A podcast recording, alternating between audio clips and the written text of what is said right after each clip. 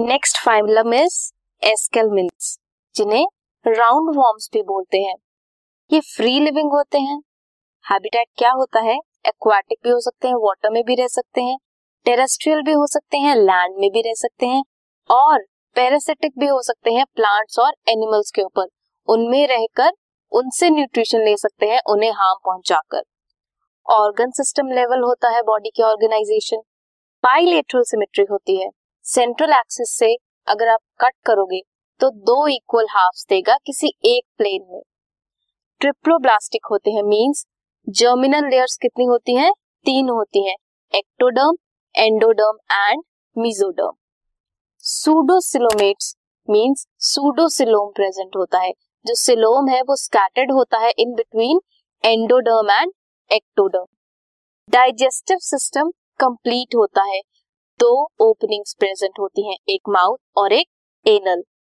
Sexes are separate. Sexes अलग अलग organisms में होते हैं तो ये डायोशियस होते हैं। Fertilisation is internal and development में भी direct, which means young ones resemble कर सकते हैं अडल्ट को। कोई भी लार्वल स्टेज बीच में नहीं है, या फिर इनडायरेक्ट भी हो सकती है, लार्वल स्टेजेस भी बीच में आ सकती हैं। इसके एग्जाम्पल है ascaris, round worm, wuchereria means filarial worm and encyclostomata means hookworm.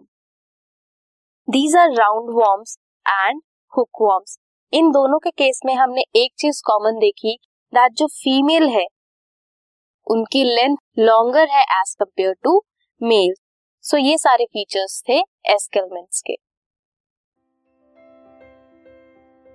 This podcast is brought to you by Hubhopper and Shiksha Abhiyan. अगर आपको ये पॉडकास्ट पसंद आया तो प्लीज़ लाइक, शेयर और सब्सक्राइब करें, और वीडियो क्लासेस के लिए शिक्षा अभियान के यूट्यूब चैनल पर जाएं।